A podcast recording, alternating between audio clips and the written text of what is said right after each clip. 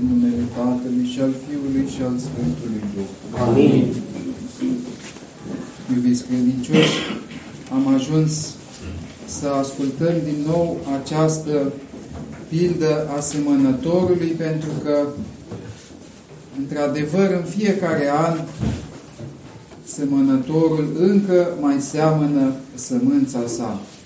Și când este vorba de agricultură și când este vorba de cultura sufletului și a vieții duhovnicești. Prin uh, această lucrare, Domnul veghează asupra semințelor sale și ar vrea ca ele să aducă rod bogat, însă ține de participarea noastră, ține de felul în care pregătim pământul din inima noastră, mai cu multă dărnicie sau mai cu zgârcenie, cu hotărâre pe termen lung sau doar cu o hotărâre de moment. Sunt uh, foarte multe variabile care țin de libertatea fiecăruia dintre noi, indiferent în ce perioadă a istoriei ar trăi oamenii. Pentru că aceste alegeri lăuntrice sunt uh, la fel de importante și de dificile și astăzi, așa cum au fost și acum 2000 de ani, și acum 1000 de ani, și acum 500 de ani. Sunt uh, alegerile tainice ale omului pe care Dumnezeu le cântărește, doar Dumnezeu și omul le știu. Deci, uh, ținând cont de această echivalență, nu putem lăsa totul în seama lui Dumnezeu, pentru că și nouă ne spune conștiința cam pe unde ne aflăm. Sigur, s-ar putea ca acea conștiință să nu mai răzbată până la noi și în locul ei să ascultăm de alte voci, care sunt de obicei vocile duhurilor necurate, care ne ispitesc și ne fac să ne înșelăm în călătoria noastră. Însă conștiința ca un izvor nu poate fi cu totul și cu totul astupată și dacă omul vrea, aude în dăuntul său glasul acesta care îi spune unde se situează în uh, călătoria aceasta. Nu întâmplător, Domnul spune în pildă și despre ogor, dar și despre un drum fiindcă oamenii sunt uh, și într-o lucrare, dar sunt și într-o călătorie. Și călătoria aceasta duce către Domnul Isus Hristos, care așteaptă secerișul, așa cum ne va spune în altă pildă în perioada următoare. Știm cum uh, va secera și cum va deosebi grâul de neghină. În această duminică, Biserica pomenește și pe Sfinții Părinți de la al șaptelea sinod ecumenic, fiindcă aceștia au uh, pus ca o pecete adunărilor sfinte care au uh, lăsat credința pentru tot creștinul până în ziua de azi și până la sfârșitul lumii. Și uh, acești părinți au uh, fost pământ bun în care sămânța a rodit cu îmbelșugare. Al șaptelea sinod s-a ținut pentru a pune capăt rătăcirii iconoclaste din secolul al VIII-lea și în anul 787 împărăteasa Irina i-a adunat pe părinți și s-a săvârșit o lucrare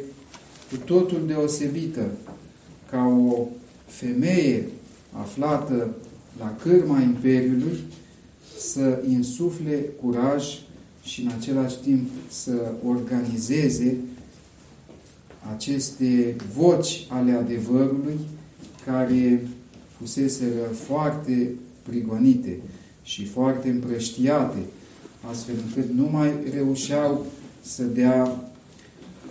o mărturie învingătoare. Au fost foarte mulți mărturisitori, cum îi numește biserica,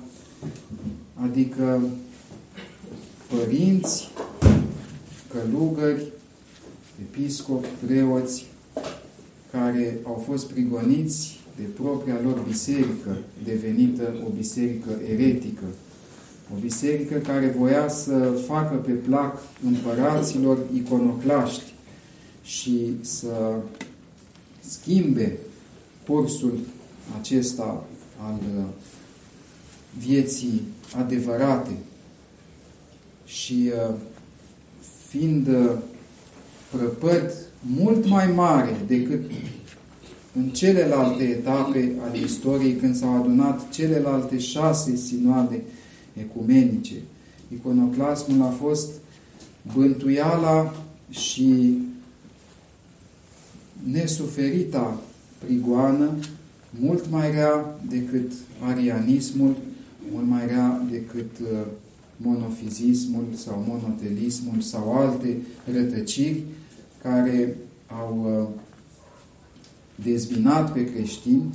însă nu au durat atât de mult și anume peste 130 de ani cum a durat iconoclasmul. Și uh, părinții, adunându-se, au uh, înălțat din nou icoana lui Hristos și au făcut din ea o deviză a ortodoxiei, arătând în culori pentru tot omul, chiar și pentru neștiutorii de carte, pentru analfabeți, arătând strălucirea slavei lui Dumnezeu, arătând că Dumnezeu este al tuturor care cred cu inimă curată și că s-a întrupat făcându-se om și de aceea îl putem zugrăvi în icoană și uh, desigur nu doar că îl putem zugrăvi, ci suntem datori să punem icoana la loc de preț în biserică și în casele noastre și uh, cine nu se închină icoanelor să fie anatema, au zis părinții. Deci uh, lucrul acesta rămâne până la sfârșitul veacurilor. Iar uh, câteva zeci de ani mai târziu, o altă femeie minunată, împărăteasa Teodora, i-a adunat din nou pe părinți în anul 843 ca să pună pe cetea finală pe aceste șapte sinoade ecumenice și acea zi s-a numit Duminica Ortodoxiei pentru că nu mai poate fi adăugat nimic la ceea ce s-a descoperit în aceste șapte sinoade văzute de biserică ca cei șapte stâlpi pe care stă cupola adevărului care ne acoperă de rătăcire și de înșelare. În uh, această duminică a Ortodoxiei, pe care o serbăm în prima duminică din postul mare, părinții nu doar că au confirmat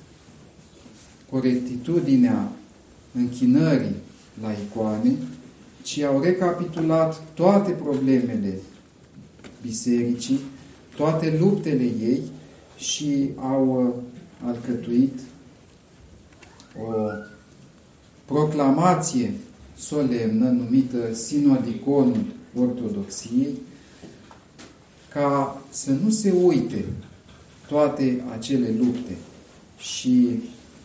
luându-i pe rând pe mari învățători ai bisericii, i-au lăudat și au zis în veac fie pomenirea lor. Apoi luându-i pe rând pe toți ereticii care au adus înșelare în biserică, au zis aceștia toți să fie anatema. Și uh, această anatemă preluată din uh, vocabularul Vechiului Testament este pentru biserică zidul împrejmuitor, care pe ortodoxi îi avertizează să nu iasă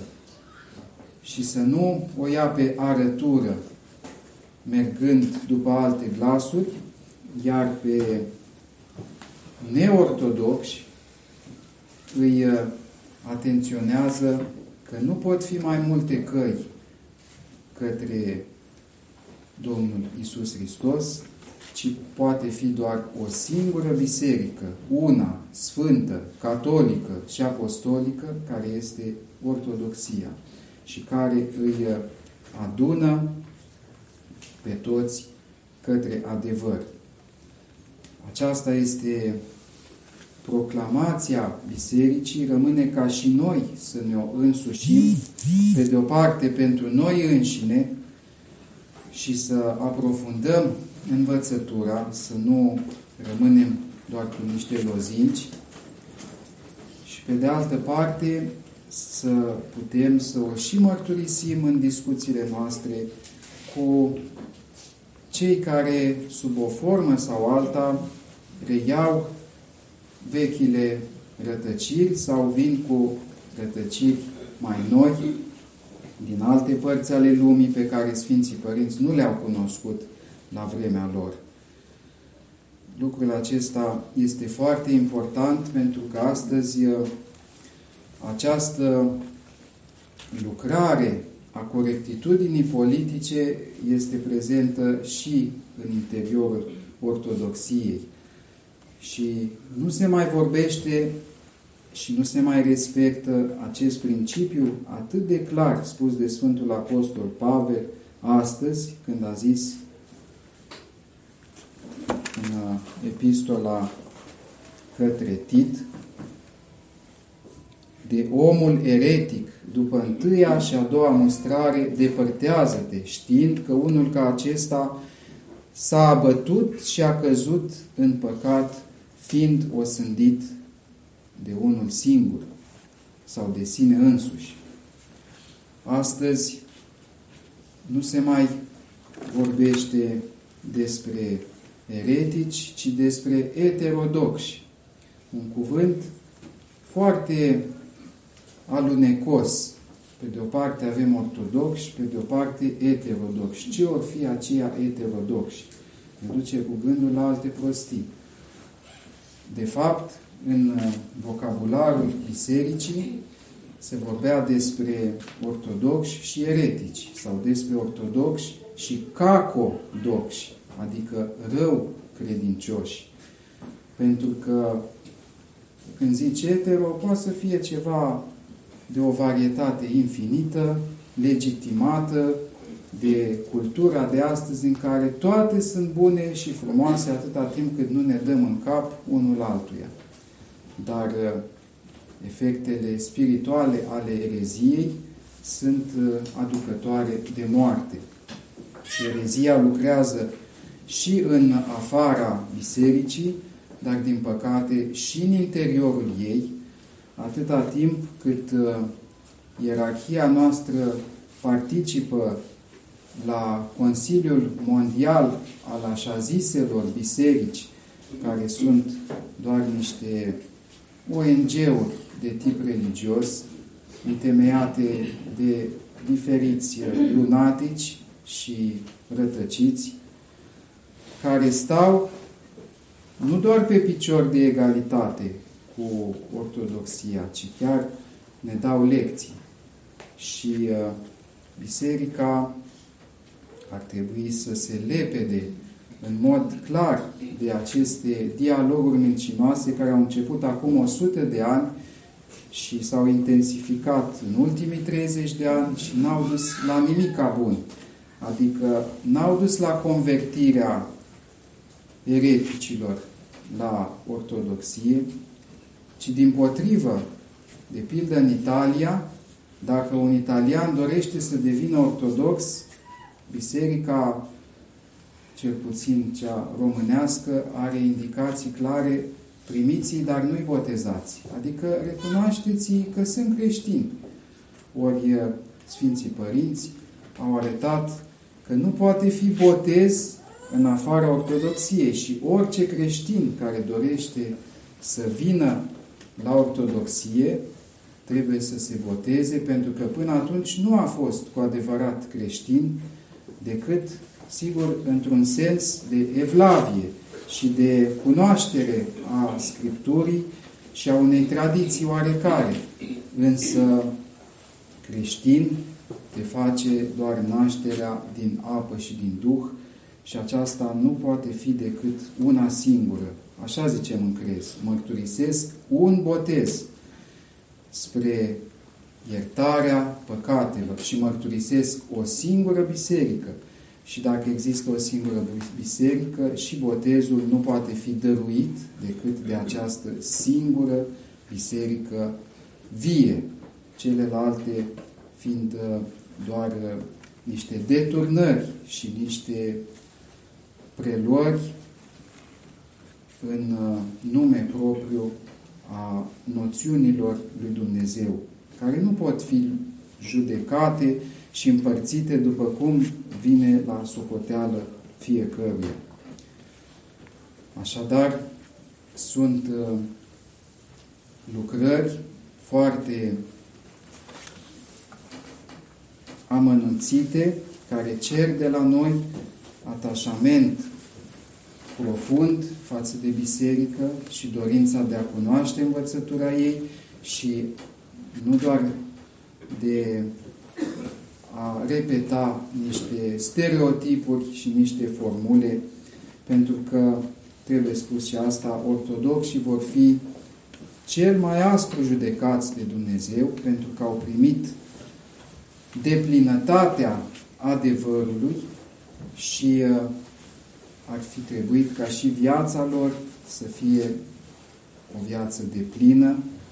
o viață integrală în slujba lui Dumnezeu și în uh, această sarcină foarte grea de a-i uh, însănătoși și pe cei bolnavi, sufletește cel puțin, așa cum uh, medicii au o lucrare foarte grea de a reda sănătatea oamenilor, fără să-i judece și fără să le spună de ce ai ajuns în halul acesta, ce ai făcut până acum. Când vine bolnavul, este preluat și dus către cele mai bune tratamente, cel puțin așa ne-am dorit. Așa și biserica, fără să-i judece pe ceilalți, îi cheamă cu dragoste pe toți la descoperirea adevărului, dar în același timp Biserica judecă învățăturile spunând una singură este dreaptă, celelalte sunt strâmbe și nu ajung către împărăția lui Dumnezeu, ci sunt doar niște labirinturi din care la sfârșit cei care le-au urmat au tras niște concluzii tragice pe propria lor piele să dea Dumnezeu să ne asumăm răspunderea credinței ortodoxe și să lăsăm semințele lui Dumnezeu să lucreze în viața noastră. Amin.